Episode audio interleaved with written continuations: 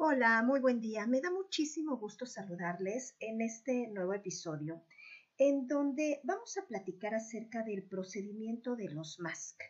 Seguimos charlando alrededor de los campos de formación y acción jurídica de los mecanismos alternativos de solución de controversias en materia penal y forma este tema también parte de la introducción a estos mecanismos. Vamos a leer la Ley Nacional de Mecanismos Alternativos de Solución de Controversias en Materia Penal para poder identificar estos pasos que se desarrollan cuando se aplican los MASC. Eh, también vamos a ver eh, pues un esquema, tratar de hacerlo todo esto en un esquema, yo lo voy a platicar para que ustedes puedan realizar esta actividad. Ahora bien, es importante considerar que a partir de la reforma constitucional en materia de justicia y seguridad del año 2008, se generó un cambio importante en la forma en cómo se administra la justicia en nuestro país.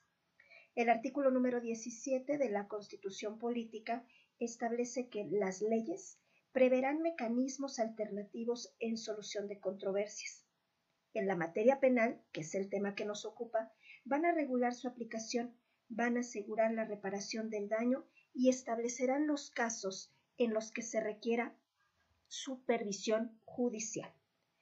El Código Nacional de Procedimientos Penales menciona como formas de soluciones alternas al procedimiento los acuerdos reparatorios y las suspensiones condicionales del proceso en su artículo número 184, que dice así, soluciones alternas son formas de solucionar de forma alterna el procedimiento, a través, como ya lo mencioné, del acuerdo reparatorio y de la suspensión condicional del proceso que lo menciona este artículo textualmente. Ahora bien, esta ley nacional de MASC en materia penal lleva a cabo la regulación del desarrollo de los procedimientos de mediación, de conciliación y la junta restaurativa. También regula la conformación de los órganos encargados de ejecutar estos mecanismos. Tenemos primero la fase del procedimiento eh, inicial, es la fase inicial que se lleva a cabo en un encuentro entre el facilitador y los solicitantes. Se proporciona la información y se firman las reglas del mecanismo y del convenio de confidencialidad. Esto siempre vamos a ver que lo realizan los facilitadores en la práctica. Se indican también las formas y supuestos de terminación del mecanismo. Se firma este convenio de confidencialidad y se da a inicio, eh, en este caso, a la narración del conflicto. La segunda es la fase de análisis del caso y la creación de la agenda. En esta se van a identificar los puntos en conflicto. La tercera fase es la fase de construcción de soluciones, en la cual se pueden aportar alternativas, se puede realizar una evolución y selección de alternativas de solución y se pueden construir los acuerdos. Eh, también tenemos la fase final, en donde qué se va a hacer. Se van a revisar y se van a hacer consensos acerca de los acuerdos. Se va a elaborar el convenio y en su caso se va a firmar. También, evidentemente, tendrá que tener la supervisión y el visto bueno del Ministerio Público de esa unidad de mediación en donde se esté realizando el proceso. Ahora bien, eh, habrá que acudir a la Ley Nacional de Mecanismos en materia penal, al artículo número 9 que habla de la solicitud para la aplicación del mecanismo alternativo y su inicio.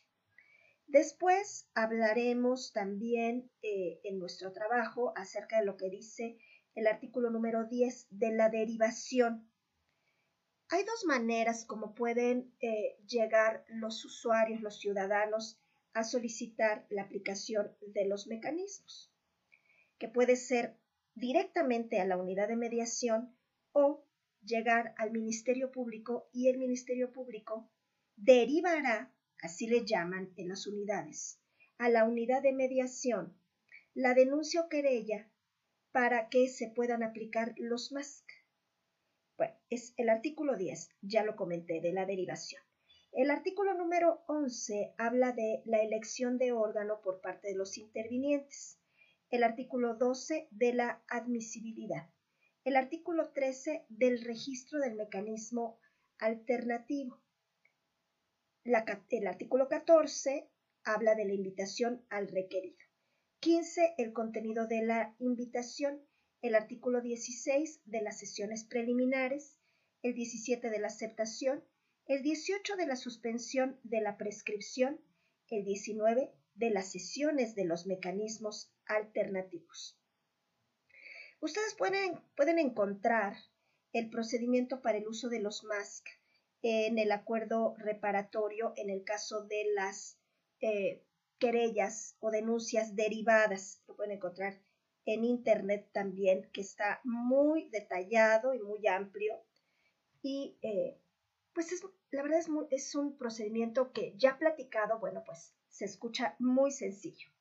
Ahora, eh, para finalizar, podemos decir que en, en, este episodio hemos visto cómo los mecanismos alternativos de solución de controversias en materia penal tienen como objetivo la utilización de salidas alternas haciendo uso de interacciones con el Ministerio Público, con el juez de control, en su caso, si viene eh, la controversia eh, a partir de un juicio que ya se ha iniciado, y los facilitadores de los órganos de estos mismos mecanismos dentro de las unidades perdón, de mediación. Actualmente se cuenta con un procedimiento de acuerdos reparatorios y convenios, los cuales son el resultado de la mediación, de la conciliación y de la junta restaurativa.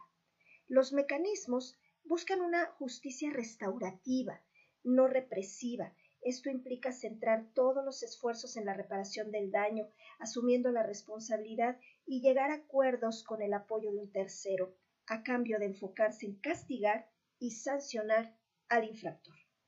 En México ha habido un gran cambio en este tema, ya que actualmente se emplean estos mecanismos para abrir espacios que permitan conocer los sentimientos de las partes y realizar la búsqueda a través de la escucha y la expresión activa del entendimiento que se necesita para llegar a las soluciones sin acceder a la vía judicial.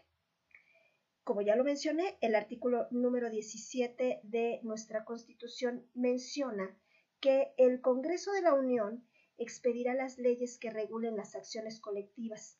Tales leyes determinarán las materias de aplicación, los procedimientos judiciales y los mecanismos de reparación del daño.